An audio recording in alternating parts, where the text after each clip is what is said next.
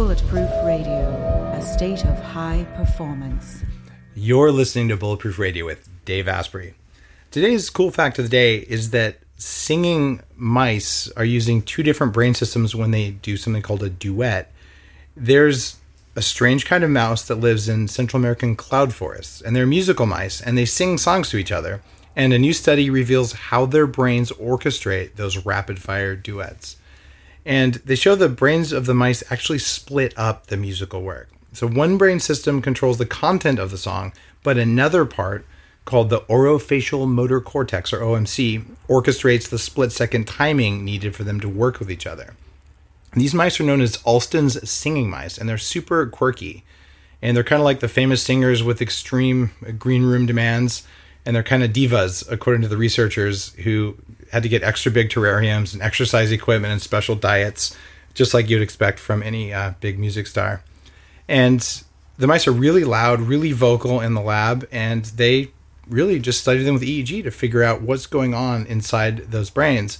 When they cooled the OMC of these mice, I'm not sure how they did that, hopefully with an ice pack, it slowed the nerve cells' activity and the songs got longer which suggests that the brain region normally controls that song timing. And when they used the drug to silence the OMC, they couldn't sing in call and response with each other. So there's some weird stuff going on around the way those mice and probably people work when we're singing in a, in a functional unit like that. What if there was a way to level up your energy, get rid of stress, and take more control of your body? Welcome to Quantum Upgrade this is a new technology that taps into quantum energy to help you feel amazing. Quantum Upgrade has a lot of different products that help protect you from EMF and help activate your body's natural healing abilities. You can expect better sleep, more resilience, less stress, and better blood flow. The cool thing about Quantum Upgrade is that the products are backed by a lot of heavy duty scientific studies, and there's a new measurable upgrade. You can now use Quantum Upgrade to increase your consciousness levels between 1400 and 2200 on the Hawkins map of consciousness. If you don't know what that means, do some research because it's impressive, it's fun to learn about, and it's something that I've come to understand. Ready to try Quantum Upgrade? Visit quantumupgrade.io slash Dave for a seven day free trial. What if there was a way to feel younger for longer? Well, there is. Your body needs something called the NAD plus molecule to help you age well.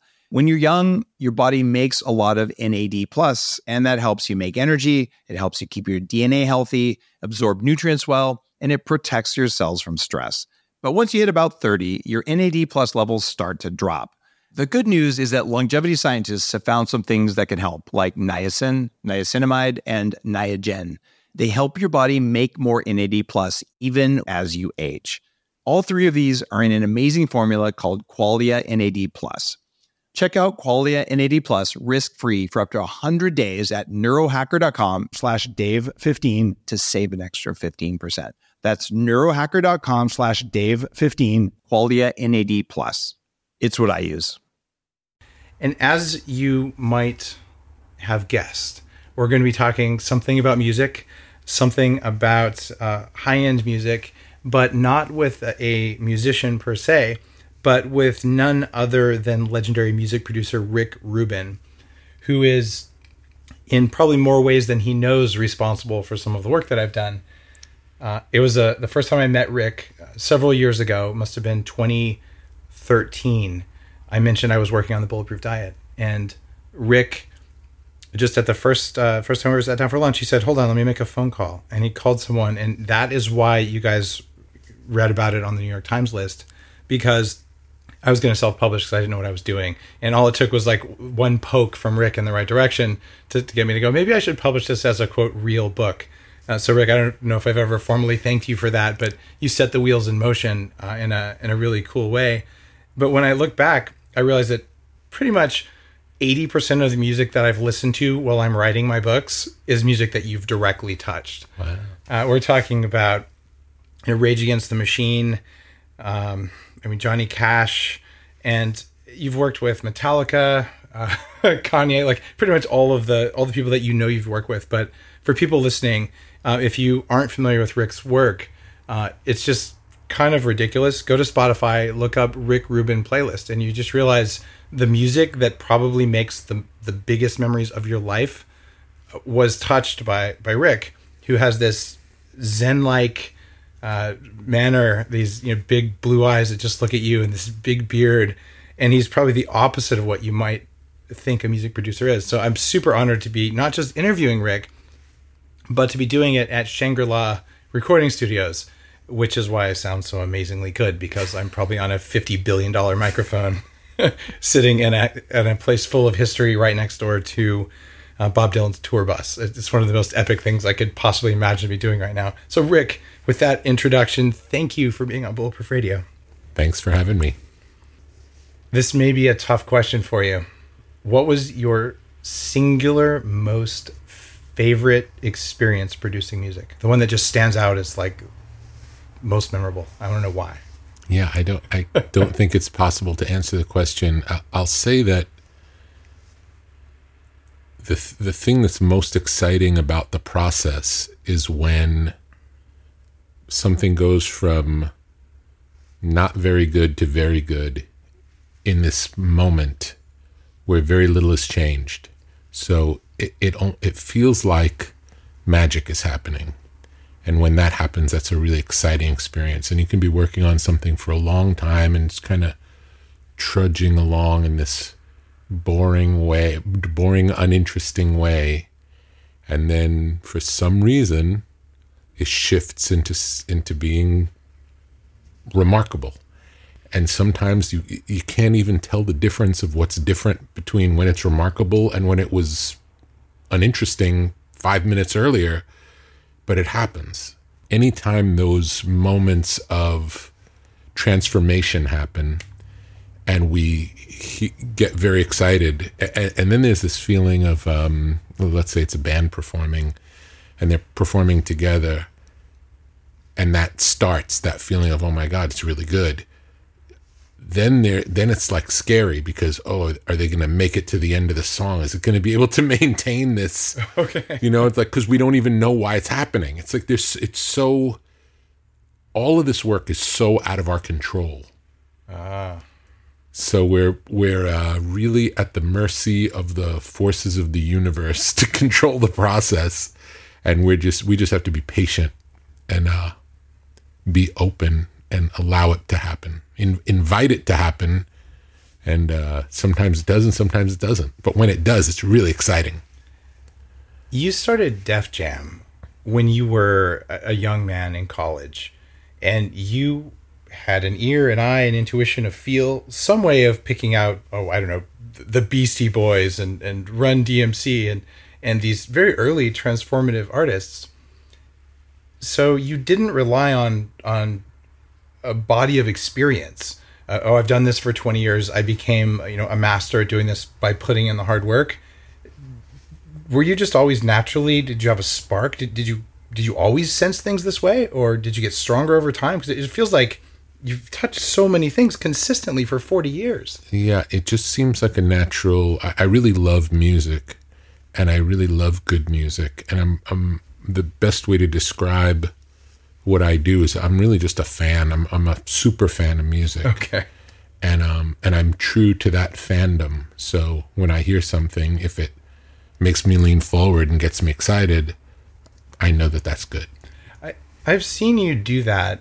Uh, I think one one time when we were chatting or something, I, I mentioned uh, some older song that just did something for me, and and I I watched you, like your eyes change. You, you sort of like zoomed in on it, if there's if that's the right word for it, to sort of see if it had the thing for you, and, and it did, and it was just a song mm. I liked, right? Mm. But um, it, it, was almost like a.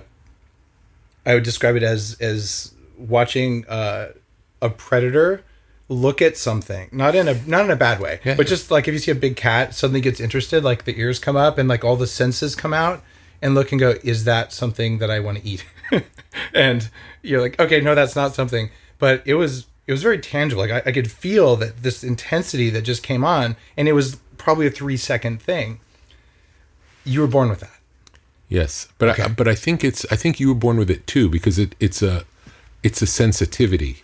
Yeah. It's something that we I know that we share from discussions we've had Yeah. before, and those are the same things that make us uncomfortable when we walk into certain places. Right. Make make you start sneezing.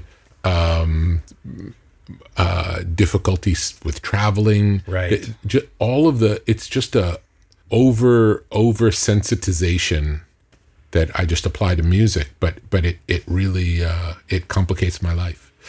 Yeah, uh, being a highly sensitive person is a complicating factor, but it comes with a gift because there's times, and I do not claim any musical skills despite my uh, my April Fool's rap video, uh, but uh, there's times when I, I look at something, and I go, "That's it! Like that's why mitochondria do this." And I don't know how I know it, but I know it, and then I do the work, and you write about it, and you realize, okay, you can put these ingredients together and have this effect uh, in a way that wasn't done before.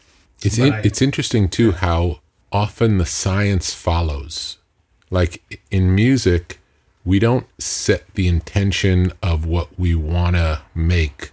We just know we want it to be good, and we're open to the process. But we don't decide it. We don't decide in advance. Oh, we're going to make a song that's a political song, and it we want it to do these things. It's not like that. Or I want to write a love song that's going to mean this to this person. It's not like that it's all more of just an open almost uh, like automatic writing process where we're trying to tap into our subconscious and f- let the ideas come through where we might not even know what it means. And then after it appears and after we realize we like it then we might analyze it and try to understand what is it that we like? How does this work? But but we don't start with the the science and then build it. It's more like we're we're we have this magical moment that's more rooted in emotion. And then after that happens we we then try to see if we can figure out why it is. Okay. and we don't always we can't always tell. You know we just know we like it. We don't Yeah. always know why. Sometimes sometimes it's like oh it does this it does this it does this. We like those things. That makes sense. And sometimes no idea It seems like in music and art, it's okay to not know why something works. But when we get into the world of biohacking or medicine, if there's no reason for it to work, therefore it doesn't work. Well, hold on, it did work, but we we couldn't explain it. How do you think music and art escaped that uh, that that breaking down into its constituent elements thing, so that that you can say that's a great song, couldn't tell you why, and people all know it's great. Do you have a theory? No, but I would say th- that theory, I would apply that theory to everything. And in in my life, I don't need to know, I don't need to understand the science of why some why a biohack works or doesn't Yeah. work. and if there's something going on with me and there are 10 different possible ways of dealing with it, I'll try all 10 and I won't know which of them worked and which of them didn't, but I don't care. I just want it to work. You got the results, right? Yeah, that's all that all that I'm interested in Yeah. Is what works for me. it, it's a liberating perspective uh, and i didn't used to have it because i was trained as an engineer. And like i'm going to try this one thing and then this other thing and you realize same thing if you're trying to compose a song one instrument at a time without the other ones playing it probably would not sound very good. So th- the same thing if you're the goal is to do something you might as well just do it all the way. And you and i've talked about a lot of different biohacks and i know uh, i want to talk with you about some of the things that that you've done in biohacking that probably most people don't know about uh, that are uh, that are particularly top of mind for you as a person who's in tune with the world around you. Uh, see what i did there? In tune. But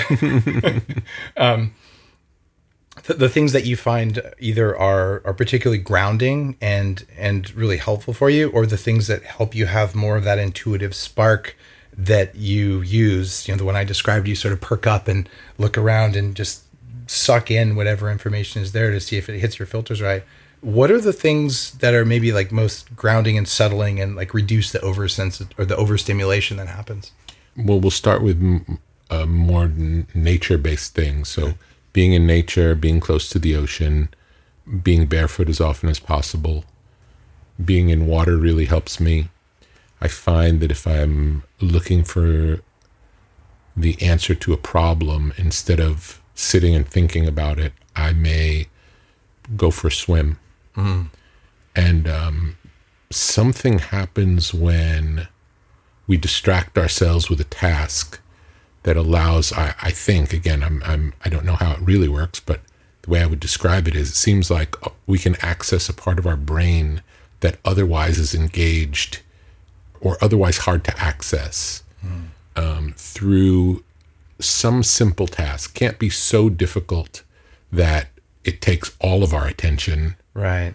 But it could be simple as driving. Sometimes when you're driving, yeah. like I know for many musicians, if they're working on melodies, they have more success if they listen to the music and drive and sing as they're driving. And just keeping themselves from driving off the road is enough of a task to keep them fo- to have a focus and split their attention between the driving and this creative process. Sort of get the monkey mind a task. I I first came across something like that in my undergrad. I was the first person in my school to have a laptop because I am a geek, and it had this game called Free Cell on it, you know, an early solitaire sort of thing. And I found out that if I played Free Cell during class, which pissed off the entire class, but then I would switch over and take notes that I could listen to what the teacher was saying so effectively. My notes were like the canonical notes for everyone in the class, and I was acing all my classes because I finally had that equivalent of driving, keeping that part of my brain busy, so I could visualize what the teacher was saying. And it made no sense at the time, and it broke all the rules of multitasking. Uh, but for me, it was strangely effective, uh, even though I finally had to explain to everyone that they thought it was rude that I was playing the game, and I thought it was rude that they were looking at my private screen. So we'd have to agree that we were each rude. But it, it feels like that same sort of an idea. Absolutely. So, so maybe distracting yourself with a menial task mm-hmm. is I've noticed. I've noticed that um, many artists I work with tend to draw or scribble, uh, and while they're scribbling, they'll ideas will come and words will come or um, melodies will come, ideas will come, but and they and if you watch them, it just looks like they're they. It's a very childlike act, mm. and they look like little kids playing. And while that happens, this other thing arrives that's really beautiful. Wow! So it's the distraction. So for you, you're barefoot. Uh, you're you're electrically grounded. Uh, you're swimming. Uh, I'm guessing swimming, given that we're in Malibu, you're swimming in the ocean as much as you can versus chlorinated. Either ocean or a pool, but either the pool works. would be either a saltwater pool or a, a non-chlorinated pool. Okay, cool. You just don't want that on your skin and all. Okay, yeah. got it. I don't like the smell. Yeah, I don't either. Uh, in, in fact, a lot of the commercial pools that are indoors are super moldy too because it's always humid and yeah, between the smell and the echoey stuff, I I don't find that pleasant. Mm-hmm. Okay. Um, what other things? I, I know that you're yeah. a meditator. What's the role of meditation in your craft of, this ability to to not just be sensitive, but to have a focus sensitivity? Yeah, I think that that's what meditation is. Is uh, it develops your ability to to focus in a deep way, in a deep and patient way. Um, and I think patience is a big a big part of it.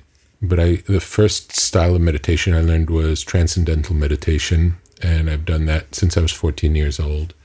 And since then, I've done I've learned vipassana, and I've learned uh, I use different guided meditations and apps, and um, metta, which is a, a Buddhist meditation. But I find myself coming back to TM, and it may just be because it was the first one I learned. I don't know, but it, but I really enjoy learning a new one and practicing it for a while and seeing what it does. Yeah, being a a dabbler in different types of meditation I found to be valuable as well because mm. you never know what it's going to do. And I mean, I've I have a couple of them I do, and and you know my arms will start shaking and there's electricity moving up my spine. I'm like, that's not my normal meditation. That's more Kundalini, but it's not a Kundalini meditation. It's an audio thing.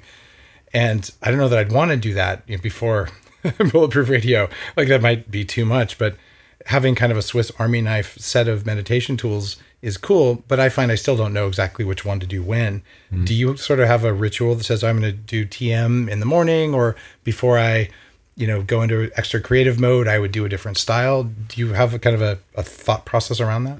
I have a, a loose one. So TM is typically first thing in the morning. If I'm there are certain times where I've been I've had uh, dealt with some depression in my life, and when I've been in depressed episodes, it's hard for me to stay with uh, a meditation that's a self imposed meditation. And in those times, I find that a guided meditation helps more. I can focus on a voice directing me easier than I can direct myself when that happens. So I use those in those occasions. Also, I I do metta when I'm exercising, either when I'm if I'm walking on the beach or if I'm swimming. I repeat the four metta phrases What what are they? and I, I repeat them twice just because it's it makes it easier for me to remember them for some reason. May I be filled with loving kindness, filled with loving kindness. May I be well, may I be well. May I be peaceful and at ease. May I be peaceful and at ease. May I be happy. May I be happy.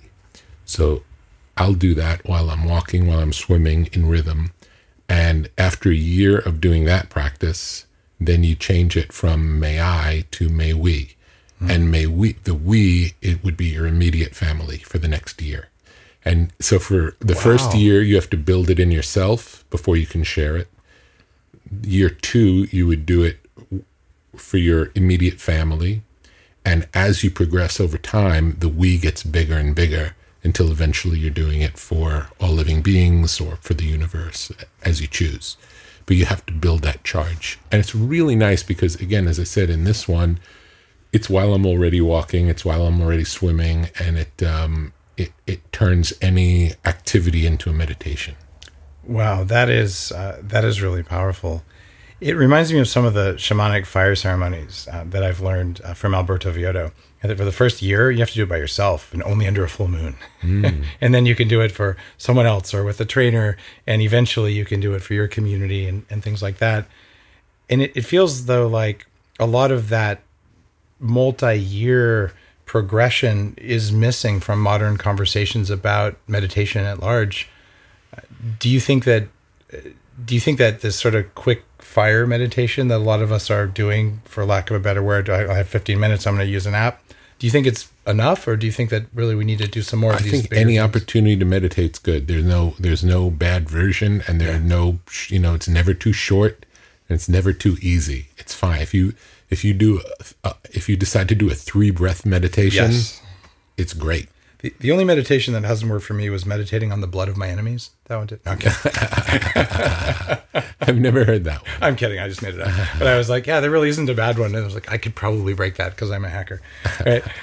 uh, and it's uh, it's one of those things where uh, stoplights for me are okay. I'll do a box breath or two, and, and that's really straightforward. Beautiful. Okay. I also I also really love um, ice baths, and and the ice bath is very much a form of a forced meditation. Yes. there's there's I don't know anyone who gets in the ice and is thinking about anything else. It's a it's a single pointed. Yeah. You're you're. It's uh, it feels like it's life and death, uh, which may be part of its power. I don't know. Yeah. It is very focusing. That that's a fair point. I can't imagine being on the phone in an ice bath. it, just, it wouldn't work. No. How often do you do ice baths now? Typically, we'll do. I would say it works out to about five days a week sauna and ice. And you're still doing the Wim Hof breathing with it? Sometimes, Sometimes, depends. okay. Depends. I love Wim Hof breathing. Yeah, it just cool. depends on where I am in my. It's like uh, the routines change all the time, Yeah. uh, but that's one that I love, and and any opportunity to do it, it's it's it helps. It helps. Beautiful. Five days a week. Oh, that is that is intense. You've also um, you've lost 130 pounds. I, I only lost 100, and I know you've talked about this before, but I think a lot of people listening probably haven't heard that. Um, what happened to cause you to lose 130 pounds? Well, it it started. I, I've I've tried to dil- eat diligently my whole life, so it wasn't out of not doing the work. It was really out of more bad information. Yes. and uh, and I was a vegan for 23 years, thinking that that was the healthiest diet I could ha- I could have. Yeah. and it was uh, it was killing me. Wow. Yeah, it was really bad. And I remember I went to a Tibetan doctor who was one of the Dalai Lama's doctors, and he did a he does these uh, The pulse wave analysis. yeah, six six pulse analysis, and he did the six pulse analysis on me, and he said, "I want you to leave here and go get some bone broth." This is before I'd ever heard of bone broth, and drink that, and you're going to feel better. And I said, "I can't do that. I'm a vegan." And he said, "You're dying. You need bone broth." and I wouldn't do it because I was a ve- I was a brainwashed vegan. Those are some big words, Rick. I'm telling you, it's the truth. It's the I, truth. I was a devout raw vegan for not anywhere Yeah. near 23 years, but it did make me sick as well. And like the enzymes are going to save me. I'm just going to eat more raw food. And Yeah. yeah, I, I hit a wall maybe faster than needed. Maybe I started out with less vitality or something. But I, I appreciate you being willing to just say that because It's true. if a vegan diet really works for someone, just get your lab tests and see if it's really working because it's pretty hard to do that. Yeah. Okay. Yeah, I, and again, I was. Uh, I feel bad because as a vegan, I was preaching veganism. You know, Yeah. it's, it kind of comes with the territory. Um, and then when I started eating meat again, it was really difficult. After after not eating uh, meat for a long time, it's like it'd be like eating human flesh. So that was a real hump to get over. And uh, it started with. Um, I mean, it's, it's a it's a long. story. How much of the story do you want to go into? I think it'd be really long. valuable for people to hear this. Okay, we'll talk in order then. So I tried many things. Veganism clearly didn't work. I met a person named Phil Maffetone, who was a, a human performance expert. Yeah, I've met Phil. Yeah. Yeah, and he worked with uh, Olympic athletes. And uh, I read a book by a guy who ran a thousand miles in eleven days. And I was thinking, well, I have trouble walking to the end of the block. How can someone do this? Like, how is this humanly possible? And Yeah. I read his book; it was really inspiring, and he talks about how his life was changed when he met this Dr. Phil Maffetone. Ah. And then it's like I went online, and uh, this was maybe in web TV days before I even had a computer, and uh, wrote a note to Phil. He said, uh, asked him if he would become my doctor, and he said that he had quit his medical practice because uh, he was retiring, and um, and he didn't know who I was, and w- we didn't really know each other at all. And it turned out he was retiring to become a songwriter Oh, and uh, and I said, well, just so happens that um, maybe I can help you on the song side, and you can help me on the health side, and you can still do it even though you're retiring. And then we met several times for maybe a year, and then eventually came and he moved into my house Wow. and lived with me for two years.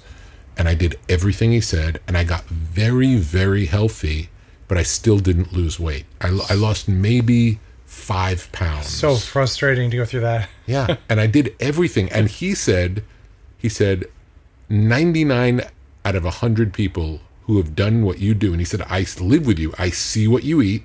I see the exercise that you do every day. Ninety nine people would lose, would have lost all the weight immediately. Uh-huh. For some reason, it's not coming off. Of And you weren't sneaking the Snickers bars. And this is what most Not doctors tell people who don't lose weight. No, it, it's so just irritating and frustrating to be there. So, okay. So, but you had a witness that you were doing everything right. No, but Can- but at least I felt better. Yeah. I had more vitality. Okay. He changed my circadian rhythm because I used to be up all night and sleep all day. He got me to wake up early in the morning. Uh, he got me to sleep longer and better at night. He had me start by adding fish and eggs to my diet, which were two things that I never really liked. But he had me add those more as medicine, and he was just trying to get me to have some animal protein in my body so now I'm a healthier version of my 318 pound self. And um, I went out to lunch with one of my mentors. His name is Mo Ostin, who's a um, he worked for Frank Sinatra and he ran Warner Brothers Records for 30 plus years. Signed Jimi Hendrix. A real, a real uh, beautiful person and um, f- friend of the artists. And I had lunch with him one day, and he said, "You know, Rick, I'm really getting worried about you. You're getting really big. I'm going to find a nutritionist. I want you to go to my guy, and I want you to do whatever he said, whatever he says." And I said, "I'll, do that," knowing it wasn't going to work because I've done everything and nothing works. Uh, but I'm open to, you know, I'll follow at his request. But I- but it was there was no belief involved for sure. Yeah. Uh, and I went to see this doctor at UCLA, and he put me on a diet of seven protein shakes a day, and like every two hours, and I could have fish, soup, and salad for dinner. So, it what it was was a high protein, low low carb, and low calorie diet. Mm. It was definitely a, a calorie restricted diet, Right. Which I'd never done before. Mm-hmm. I'd done healthy diets, but never calorie restricted. Um, And I, I did what he said. And the first three days felt strange. And then after that, it felt perfectly normal. Hmm. I went to see him two weeks later and I lost like 13 pounds. Wow. So a, a lot. And that gave me inspiration to continue. And uh, took something like 14 months to lose 130 pounds. And it was a great experience.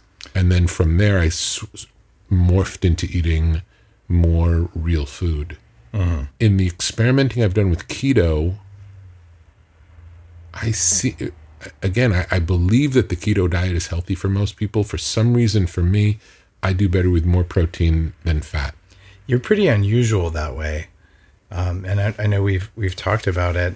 And I'm I'm concerned that I'm seeing some of the aspects of veganism and keto today, where it's like if you eat a carb again, you're a bad person. Like, but don't your gut bacteria sort of need some of those carbs to function? Uh, and so the the idea of going in and out of it and making sure you're actually eating more vegetables than steaks is pretty important. And it feels like uh, sort of as it becomes popular that there's a both a militancy and uh, you know lack of paying attention to those little details that are going to make it work long term.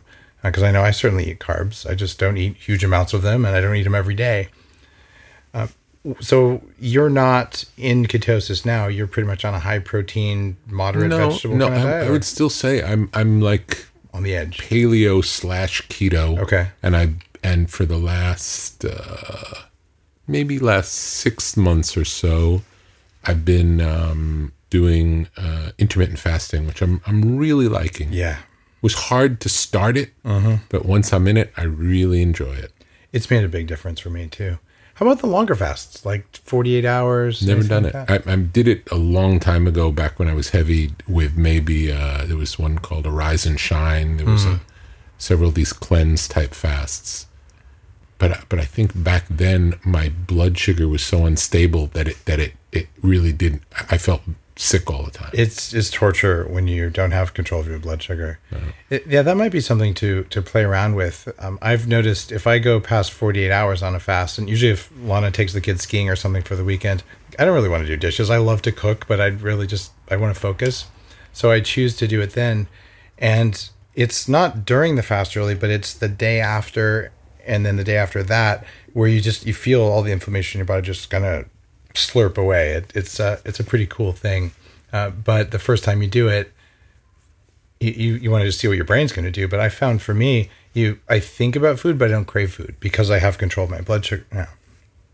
And I, I would like to see that become a little bit more of a, a cultural norm. Yeah. Uh, so I'm putting some stuff together um, at Bulletproof where, like, I'll say, all right, once a month, like, hey guys, anyone who wants to join me on this, like this Monday and Tuesday, like, I'm not gonna do it when we get on, you know, get on our group chat thing and and talk about it because uh, it, it's hard to put words to, it, but there's a clarity that comes to me from that that goes beyond what intermittent fasting does. But even that, you, for six months, did it change your weight or did it change your mind? Like, what did you feel from the intermittent fasting?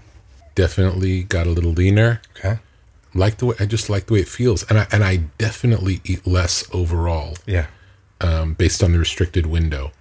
But both the timing of it and the desire, like I'm satiated sooner. Are you avoiding the uh, the eat after dark sort of thing? Is your eating window only during the day? No, Okay. I, I start. I usually do. Typically, it's noon to eight p.m. Noon date. Yeah, that's a very typical one for uh, for me as well. And I've found that if I, I front load it, where I live, it gets dark at like five because I'm up in Canada, so it doesn't always work. But at least during summer, I I work on making sure that I'm not eating after dark because there's a circadian timing thing to that. Uh, but you don't have to be perfect, right? And No, and and I like if I can have dinner when it's light out. It's a good day. I I prefer that. Yeah. Yeah. So there you go. Preferring it is a great way to put it, where you don't have to have it. Uh, you also do some more advanced biohacking stuff. Uh, what are some of the kind of cool, funky things that, that maybe you think people haven't heard of that you've found value in? Well, I uh, before sleep I use a. Uh, I think it's called. I think it's called cicada. It's a, a device with two electrodes that go on the forehead. Oh, interesting. um, that that like calm the brain brain waves. Oh, it's a cerebral electrical stimulation Yes. device. Okay, like a Russian sleep machine. It's called a Fisher Wallace device. oh, a Fisher Wallace. Yeah, I recommended it on the blog years ago. yeah. Okay.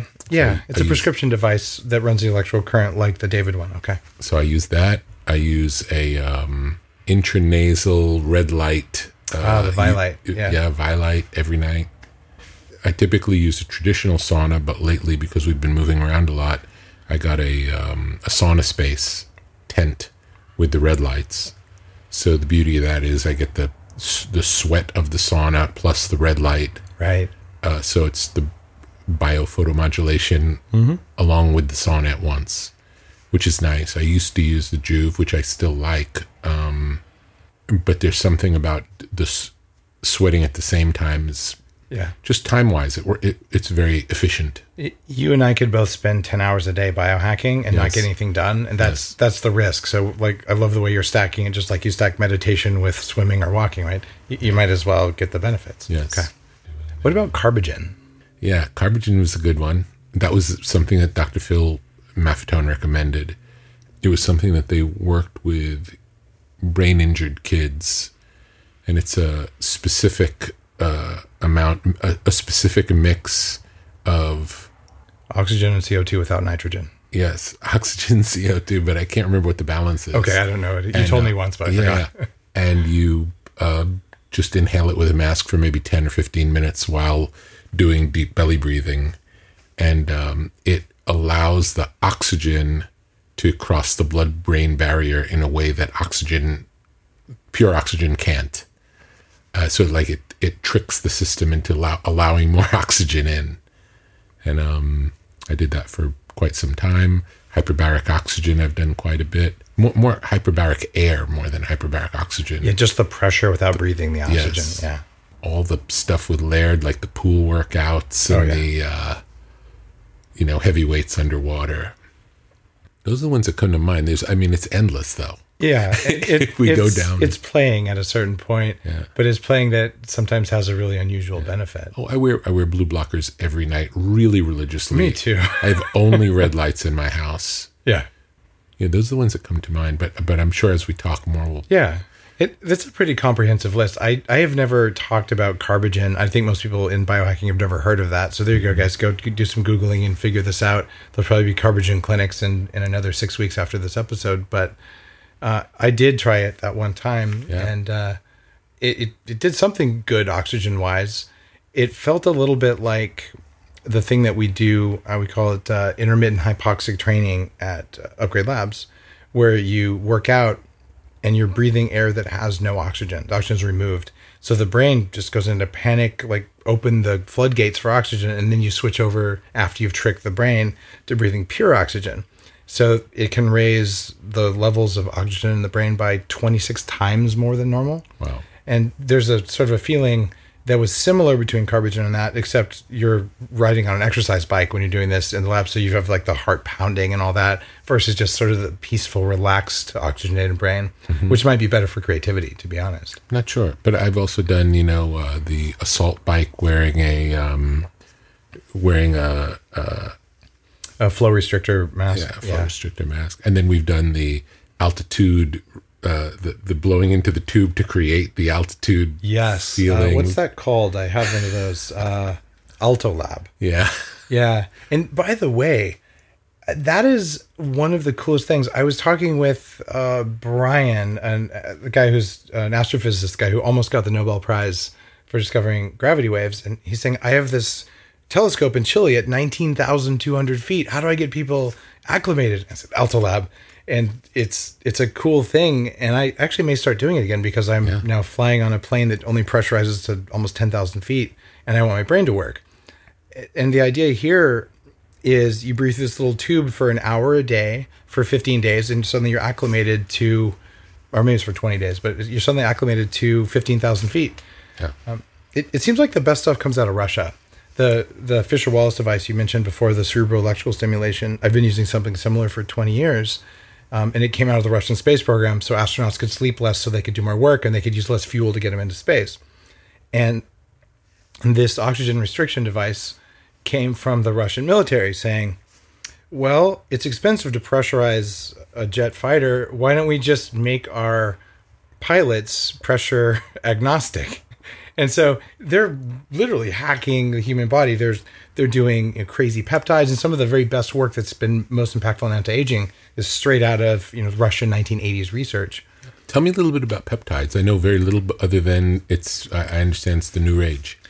Well, there's a bunch of different uh, uh, peptides, and they're uh, essentially short chains of amino acids. You look at amino acids as individual letters, and when you string them together, you can get uh, a word is, as like one little uh, little peptide. And when you string a bunch of words, these peptides together into a sentence, you've got a protein, right? And you put all the sentences together into a book, and you've got a steak.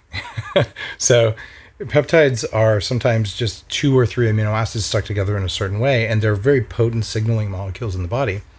And what the Russians did, uh, and actually this is in the book I was editing on the way down here, my next anti-aging book. Um, they're getting peptides from young animals, extracting them in, in ways you know, from agriculture, and making these little capsules you can take that are targeted at certain organ systems to make them younger. And that stuff works. It, it's pretty crazy. Uh, another one that's And they're oral. those are oral. Wow. Yeah. And you know, they're not particularly cheap. It's about 60 bucks for a month supply of one, but there's one for um, male performance. Essentially, it's, you know, or, uh, gonads of, of things. You can tell if you take that the, the next morning, like, okay, I, I noticed that. And I don't think that's placebo. And there's a, a bunch of actually good research, but half of it's not even translated. And this has been going on for 30, 40 years, and they're carefully working on it. But the idea here is if we can do that, we can make peptides in laboratories now that are identical to those and manufacture them. And once we acknowledge that they work or we do more research on them, then it becomes something, well, wait, maybe we could all get young animal growth signals. Um, another one that's really powerful, your uh, thymus gland. It it gets old very quickly. In fact, by the time you're a young adult, it's mostly gone. Yet it's tied to your immunity. So there's a peptide called uh, TB500 um, that I've been using uh, for quite a while, and you can uh, you can get this stuff. It's not considered a drug or a medicine. It's not for human use. It's in a gray zone. And what TB500 does is it replicates the immune stuff that happens from a healthy thymus. And there's another one for the pineal gland. So instead of taking a gland from an animal, which might have viruses or whatever other weird stuff, you're getting a, a laboratory made protein fragment that's exactly like what would come off of there. And epitalon, the pineal one, is tied with a lengthening of the telomeres. Wow. A very substantial one. I have several friends who've used it and seen their scores change dramatically on a telomere test. Uh, my only little asterisk on that one would be blood telomeres flop all over the place on a regular basis, so it's not a very reliable indicator that it worked. Um, but uh, certainly, they're going back for at least 20 years. There's solid research on this compound, and I would consider it a part of an advanced anti-aging stack. Uh, and there are other ones for wound healing, uh, like a BP uh, BPC 157, which is another one where if you have something that just isn't getting better, you know, knee or whatever, uh, it's a healing gastric peptide. And for people who have GI issues, in particular, you can take it orally, and it'll reverse Crohn's disease in some studies. Wow. So if your gut's all inflamed, you take some of that. And uh, in fact, I did it last week. I uh, I am cautious around fermented foods. Some fermented foods are good for you, but it's okay if they're not. They don't work for everyone, especially if you have just whatever's going on with your genetics. So I made a, a fermented rice. Uh, uh, it's something called mochi. Uh, it comes from Japan, and I actually have a Japanese mochi maker. So if I want to eat some carbs, it's cooked in cooled rice, resistant starch, uh, and you can. It's culinary wise, it's awesome. It's the stuff they wrap around ice cream, right? But I fermented it with some some special yeast that's good for you, and I reused the water and something bad grew in there. I don't know what it was, but I ate this stuff and it tasted amazing. Uh, and then like my gut is wrecked in a way it has not been wrecked in a long time. Uh, and I said, all right, what am I going to do on this stuff? So I cracked open a vial of, um of BPC 157 and I took some because it's a gastric healing peptide and I got better really fast. Amazing. So I'll, uh, I'll, in fact, there's a blog post on these, I believe. If not, I'll, I'll get you the info on them. Please. And for if you're if you're listening to this, I will put up another post, or I'll highlight this post in the show notes for you, because these are things where like your doctor's probably not going to tell you about them. I do know doctors who will use um, either one of those compounds uh, intravenously, but they won't ever advertise that or tell you that they do that. Uh, but they'll either use it on themselves or on their special patients because it works. Hmm. And because the science is solid, even if it's not approved. Hmm. And part of my goal in in doing this show is I want to talk about that stuff because it'll increase demand, which will increase research, and someone out there will will fund research in order to uh, to make it happen. And there's times when you just fund research because it needs to be done, not because there's a patent. Hmm. Like I helped to fund research at University of Washington around basic water chemistry uh, with Gerald Pollack around the fourth phase of water. Great. And there's no money to be made in that. I just wanted to understand it. And what he found was magic. If there's tiny droplets of butterfat suspended in water, it makes exclusion zone water. I'm like, there. This is what the Tibetans were doing with their yak butter tea. They didn't have enough energy to use their mitochondrial heat to transform water, which is how we do it normally. So they did it with a butter churn ahead of time. They didn't know why it worked, just like your conversation about music. They just knew they felt good. Yes. I knew I felt good when I tried it there and I came back and I didn't know that was a mechanism in bulletproof coffee, but it turns out I funded the research because I wanted to know. Yes. Speaking of water, I also did maybe six months of only deuterium depleted water. Did you notice anything from that? I don't know. I don't know. But I that said, I'll do it again. You know, uh, deuterium is one of those things. I almost put it in in Headstrong, and I've also experimented. And if you're listening, going due to what water? Deuterium is a heavy isotope of hydrogen, the so-called heavy water, and it's used mostly in the the nuclear industry. And it turns out there's about 160 parts per million of deuterium. Uh, and areas where there's a little bit more in the groundwater, there tends to be more disease, and deuterium clogs up your mitochondrial function. So there's a theory out there that says if you drink deuterium depleted water and get ready to spend, you're going to spend a couple grand a month on this water. And if you do that for a while, your mitochondria are supposed to uh, work better. Uh, angels will sing, and all sorts of good things happen. And I didn't put it in the book because the ROI on deuterium depleted water, it's not there. Uh, you, you spend so much time. I'm only going to drink this water. I'm only going to cook vegetables. And by the way, fats don't have deuterium issues, but carbs do. And if they're grown in a high deuterium environment, they do. So I, actually even paid consultants to go out and find deuterium processes around the world mm-hmm. and to see if I could make it affordable. But end of the day, I cannot feel a difference from that. And I know what good mitochondrial function feels like because you can manipulate it with other compounds like NAD. Mm-hmm. So I, I look at that as if I was incredibly rich and dying of cancer, I'd be all over that deuterium. But otherwise, I I'm not certain that it meets the bar for worth the effort. But if, if you'd have said it, turned your brain on, and angels actually did sing, I'd have listened. Yeah, I don't. Yeah, I don't know yet. I'm gonna. I'm gonna do more research. Yeah. Think which other ones, and obviously things like the Oura Ring tracking. Yeah. Tracking is good. I've been wearing the Oura Ring for a long time and you know, tracking sleep for 10 plus years with EEG and things. And what I noticed, Rick, that's really cool. I did that whole body stem cell makeover recently, uh, where I had stem cells in the brain, the spinal cord, every joint in the body, like everywhere. Uh, it was it was a pretty intense thing, but afterwards, my sleep quality is is different. I, I mean, like noticeably different. I'm putting together my talk for the the Bulletproof conference, which is I think this episode is going to come out after the conference, but it's happening in the next day or two. And I took a screenshot of one of these because it was ridiculous. I slept. Uh, here we go.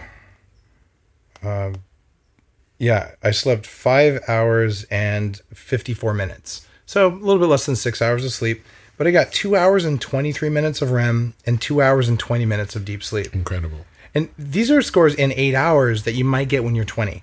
Yeah. Right. And holy crap. Th- these are breaking records for me. And I've been tracking for a long time. And I think that the, the stuff the stem cells did in my brain, my nervous system really did do it. But I'm stacking it, like you said, I'm blocking the blue lights. I have a glasses company that does that stuff. Uh, and I take, you know, all the sleep stack stuff that I've written about. And like I, this is when I'm dialed in and my room's dark and, you know, every little advantage I can get. But still, this for me, even five, six years ago, if I got a half hour of deep sleep, I was pretty happy, Yeah. right? Because I came from an inflamed, unhealthy perspective. So I, I feel like, I still don't get that much deep. I? I get a lot of REM and a little bit of deep. It could be as little as five minutes. It could be. I mean, on a good day, it'll be an hour.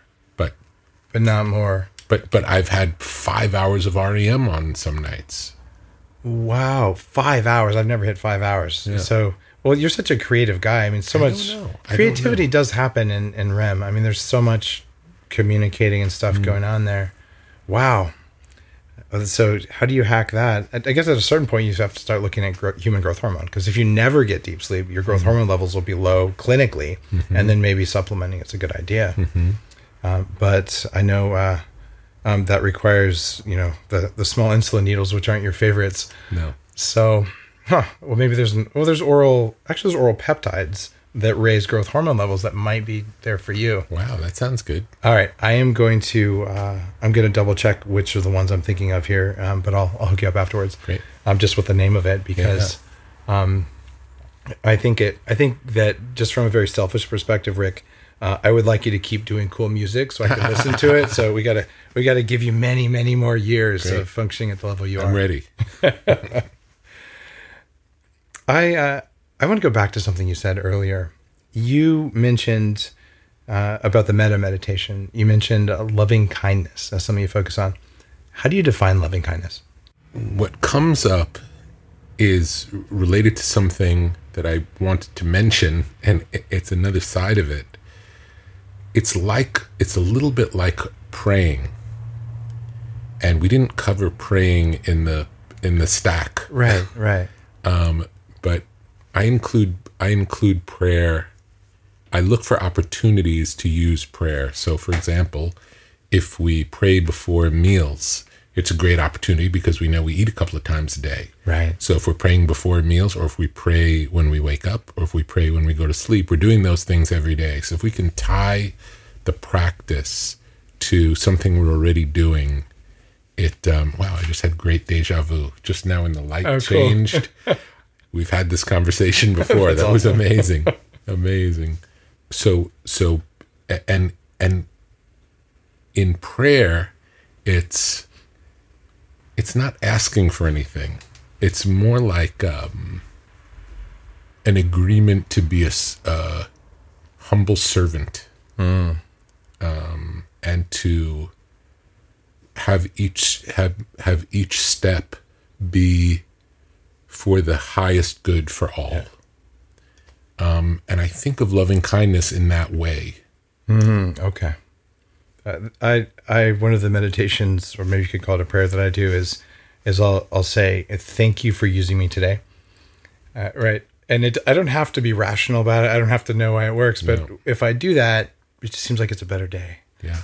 Uh, and I don't actually define who I'm who I'm talking to, who's using me that day. Yes. Um, and uh, so when, when you pray, are you praying to a specific, you know, deity of choice or Not specific. just the Not universe? specific. Yes. Okay. Yes. I am your vehicle. I'll do your will. Please guide me Yeah. for the highest good. Yeah. Uh, and I, I love it that, that you talk about that. And that's that's the side of biohacking that I think sometimes gets lost in, in the ego of, you know, I grew abs. or, you know, I mean, I have the highest performing brain. You got to ask, okay, you have the world's highest performing brain. What are you going to do with it? Right. And it's that loving kindness aspect that you talked about um, that certainly I, I picked up in, in Tibet when I was there to learn meditation and in you know some of the neurofeedback and just the other experiences I've had on shamanic training where if you're missing that sense of mission or even just sense of service, even if it's not mission based, Yeah. you probably won't have the biomarkers that you want to tie right back to ego. Like something isn't going to work out the way that it otherwise could. And that's the one that's hardest to explain to people like you and me who are gathering data, but you've clearly noticed that. And I've picked that up in, in my own life as well. And I love that we can talk about that and, um, you know, just put it, put it on the air because if, if you're listening to the show right now and you're saying, well, you know, that's stuff's a bunch of crap. You know, why would these crazy people pray? You know, there is no God or whatever. It doesn't matter if there's a God, right? What's going on is the act of praying does something to your neuro- neurology or to your soul, whatever you want to call it, that makes you better. Yeah. and gratitude practice. We know that it works. Yeah. Yeah, we know that it works. We, science proves that it works. Right. Yeah. You can science your gratitude. Yeah. How do you practice gratitude? It depends. I've in the past I've used a gratitude journal. Right. It it can be included in the in the uh, in the meal prayers. Mm, right. Those are the ones that come to mind, but I'm I'm sure there are others. Okay. I've got two more questions for you, Rick. Uh, one of them has to do with failure. Yep. How do you handle things when you absolutely fail at something? I always think about it in terms of uh, I, I start with the idea that everything we do is an experiment. So the stakes are oh I try to keep the, in my mind I always try to think of the stakes being very low for everything. And that it's all an experiment and we're we're just playing. We're just here to play. So if something works, I know okay, that experiment didn't work in the way that I thought it might, but it it taught me something. I learned, okay, if I want to do this thing, that's not the way to do it, and now I can try this other method.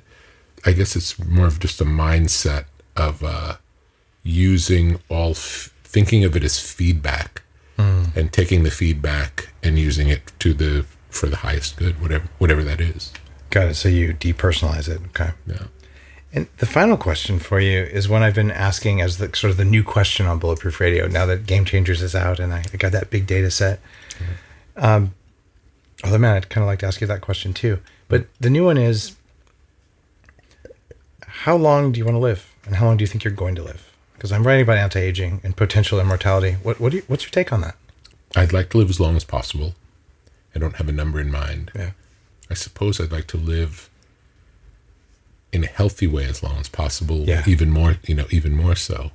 But also, I'm, um, I follow the universe's intention for me, and wh- wherever it leads, it leads.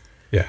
I've enjoyed the time that I've had, and I look forward to enjoying more. And whenever it's done, it's done. It's a very Buddhist perspective, right? I, I like to say that I'd like to die at a time and by a method of my choosing. That's a good one. so, so there's always an out. That's nice. Uh, but but also, you know, if I'm not supposed to be here, I'll probably get the message, right? Mm. And then you know things work out. Yeah. Uh, which is uh, uh, a lot of people sort of you know rage against the dying of the light sort of thing, but I'm not convinced that rage to live longer is a good strategy. But no, and I can remember I had a friend whose mom had a, a, a very serious cancer and she was really committed to beating the cancer. And she did everything she could do, both alternative wise and Western, to beat it. And it went on for years and it became sort of the focus of her life.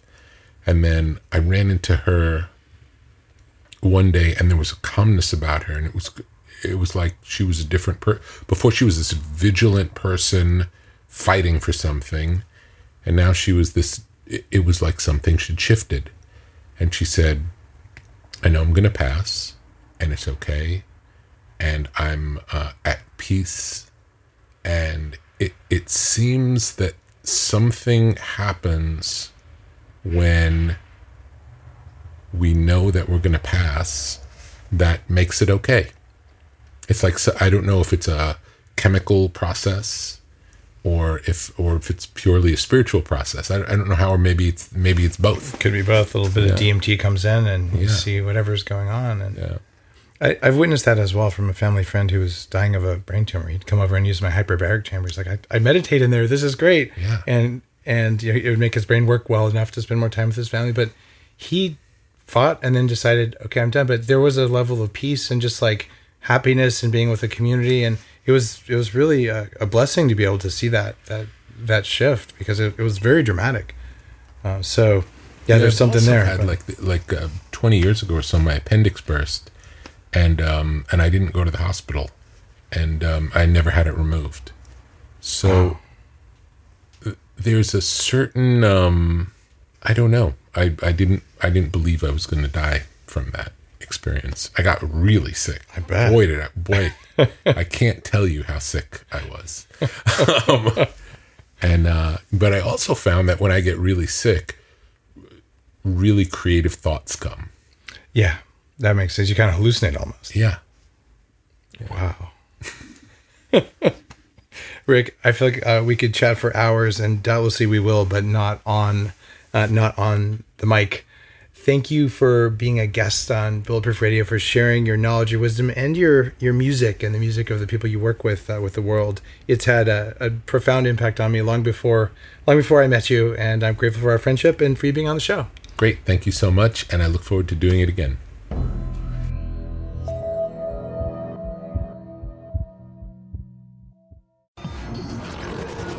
A Human Upgrade, formerly Bulletproof Radio, was created and is hosted by Dave Asprey. The information contained in this podcast is provided for informational purposes only and is not intended for the purposes of diagnosing, treating, curing, or preventing any disease. Before using any products referenced on the podcast, consult with your healthcare provider, carefully read all labels, and heed all directions and cautions that accompany the products. Information found or received through the podcast should not be used in place of a consultation or advice from a healthcare provider. If you suspect you have a medical problem or should you have any healthcare questions, please promptly call or see your healthcare provider. This podcast, including Dave Asprey and the producers, disclaim responsibility for any possible adverse effects from the use of information contained herein. Opinions of guests are their own, and this podcast does not endorse or accept responsibility for statements made by guests. This podcast does not make any representations or warranties about guest qualifications or credibility. This podcast may contain paid endorsements and advertisements for products or services. Individuals on this podcast may have a direct or indirect financial interest in products or services referred to herein. This podcast is owned by Bulletproof Media.